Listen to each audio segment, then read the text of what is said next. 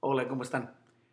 Acabamos de regresar del concierto de Luis Miguel en el Gibson Amphitheater de los Estudios Universal. Muy interesante. Definitivamente Luis Miguel sigue siendo un gran cantante, un gran show.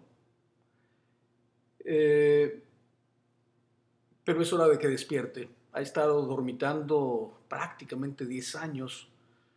Eh, y lo que vi es que los estilos de la carrera de Luis Miguel están marcados claramente, diferentes etapas. Recordamos el Luis Miguel niño, ¿verdad? Y después viene una etapa adolescente que es la más fuerte, la que más recordamos los, los que éramos adolescentes en ese tiempo, ¿sí? Inolvidable, 20 años, etc. Pasan muchos éxitos y de pronto llega a la etapa de 33, ¿sí? Los 30 pasó los 20 y llegó a los 30 y ahí empezó a estancarse, eh, cambio de productores, todo ese tipo de cosas influyen mucho. Llegaron los boleros y después los mariachis, los boleros con mariachi y ahí se durmió.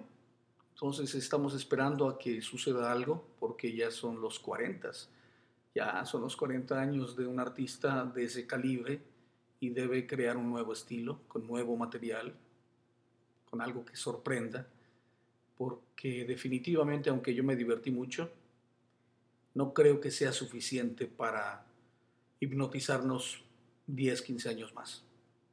Pero los invito a ver un poco del show de Luis Miguel. Disfrútenlo, yo lo pasé muy bien.